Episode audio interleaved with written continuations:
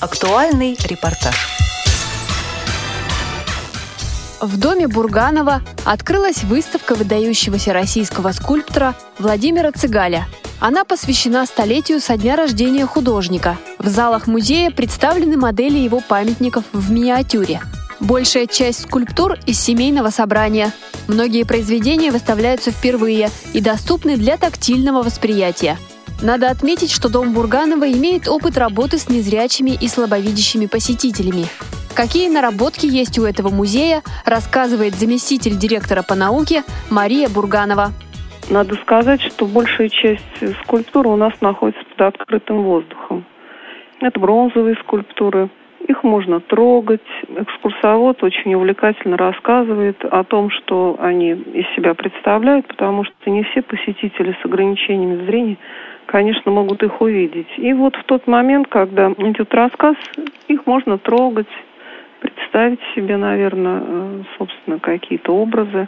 Еще у нас есть такая, в общем, как бы специальная такая экскурсия-беседа, на которой мы представляем модели памятников. Вот, например, вы ходите в городе, вот в Москве много памятников, да? Вы знаете, наверное, памятник Пушкину, памятник Гоголю, Елене Гнесиной, Бунину, ну, масса всяких. Так вот, те памятники, которые созданы Александром Николаевичем Бургановым, их небольшие модели есть в нашем собрании. Обычно это выглядит так. Вот мы их выставляем в таком закрытом помещении, э, в зале, где тепло, комфортно и рассказываем о памятнике, как он выглядит в городе, какая архитектура его окружает. Посетители вот с ограничениями зрения могут в это время, собственно, прикосновением рук вот его увидеть, потому что он маленький. И вот они Пушкина раз дотрагиваются и смотрят на него так. Вот мне кажется, что это такая прекрасная возможность увидеть свой родной город, достопримечательности. Как отмечает Мария Бурганова, такие занятия с незрячими посетителями проходят очень позитивно. Чего только стоит изучение памятников русским классикам. Вы знаете, они э, реагируют очень позитивно, и дело в том, что вот наш музей отличается, например, от того музея, который предлагает муляжи потрогать. Ну, вы, наверное, знаете, что, может быть, вот как бы в детской группе они там разглядывают таким образом руками фрукты, овощи, какие-то чучела животных, там есть какие-то специально сделанные пластиковые такие в рельефе изображения архитектурных сооружений и так далее. Это все очень важно, это познавательно, но вот наше отличие в том, что здесь происходит прикосновение к произведению искусства. Это большая разница. Человек, который дотрагивается до настоящей музейной скульптуры – у него совершенно другие чувства возникают. И это, ну, просто очевидно. Одно дело трогать пластиковую какую-то форму, которая представляет из себя, ну, тот же памятник Пушкина. Другое дело дотрагиваться до миниатюрного памятника Пушкина в бронзе, авторской модели, и это совершенно другие эмоции. Ну, так же, как вы. Вы же ходите, когда в музей. Вот для вас подлинник или для вас э, какое-то воспроизведение иллюстративное в какой-то книге. Конечно, подлинник волнует, и у вас вызывает эмоции совершенно ну, более яркие, нежели вы видите это иллюстративное изображение в книге.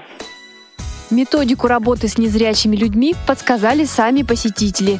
Как оказалось, воплотить такие проекты в жизнь для сотрудников дома Бурганова было не так сложно. К нам в музей пришли такие незрячие посетители. Мы не были готовы к этому, никакой специальной программы у нас не было. Мы просто вот смотрели, как они себя ведут. Мы никаких ограничений не устраивали. Мы видели, что они слегка прикасаются скульптуре от этого, в общем, неплохо. Но как бы для себя мы поняли, что вот эти прикосновения, человек ведь не может, ну, какую-то огромную двухметровую статую вот так пробежать руками. А вот э, небольшую, 15-сантиметровую, может. И он э, таким образом может составить себе представление об этой скульптуре. А так как специфика искусства скульптуры в том, что сначала скульптор создает небольшую модель а потом она уже вырастает до таких городских масштабов, то вот как бы в арсенале нашего музея оказалось, что у нас есть модели памятников. То есть это было как бы и нам легко, и, и зрителям очень интересно. Это получилось очень органично. И вот эта программа пошла. За работу в этом направлении сотрудники музея даже были отмечены грамотой «Общественное признание». Среди других проектов для людей с ограничениями по зрению – проведение мастер-классов по лепке.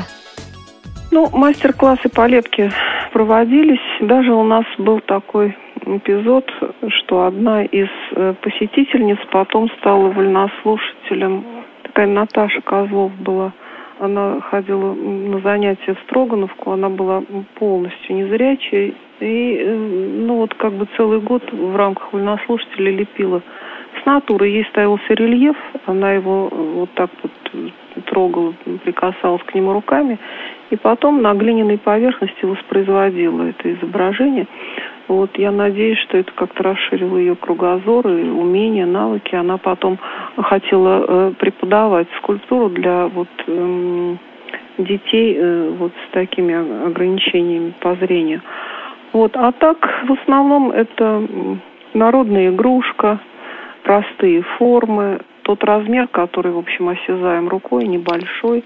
Знаете, вообще ведь мастер-классы, экскурсии, лекции для людей с ограничением по зрению, это формат скорее общения и такого интеллектуального диалога, нежели создание ну, такого вот как бы скульптурного практического результата. О желании совершить экскурсию по архитектурно-скульптурному комплексу или посетить мастер-класс нужно договориться заранее, позвонив в музей по телефону.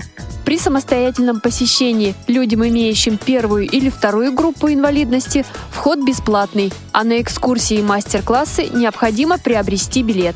Программу подготовили Анастасия Худякова и Олеся Синяк. До новых встреч в эфире «Радио ВОЗ».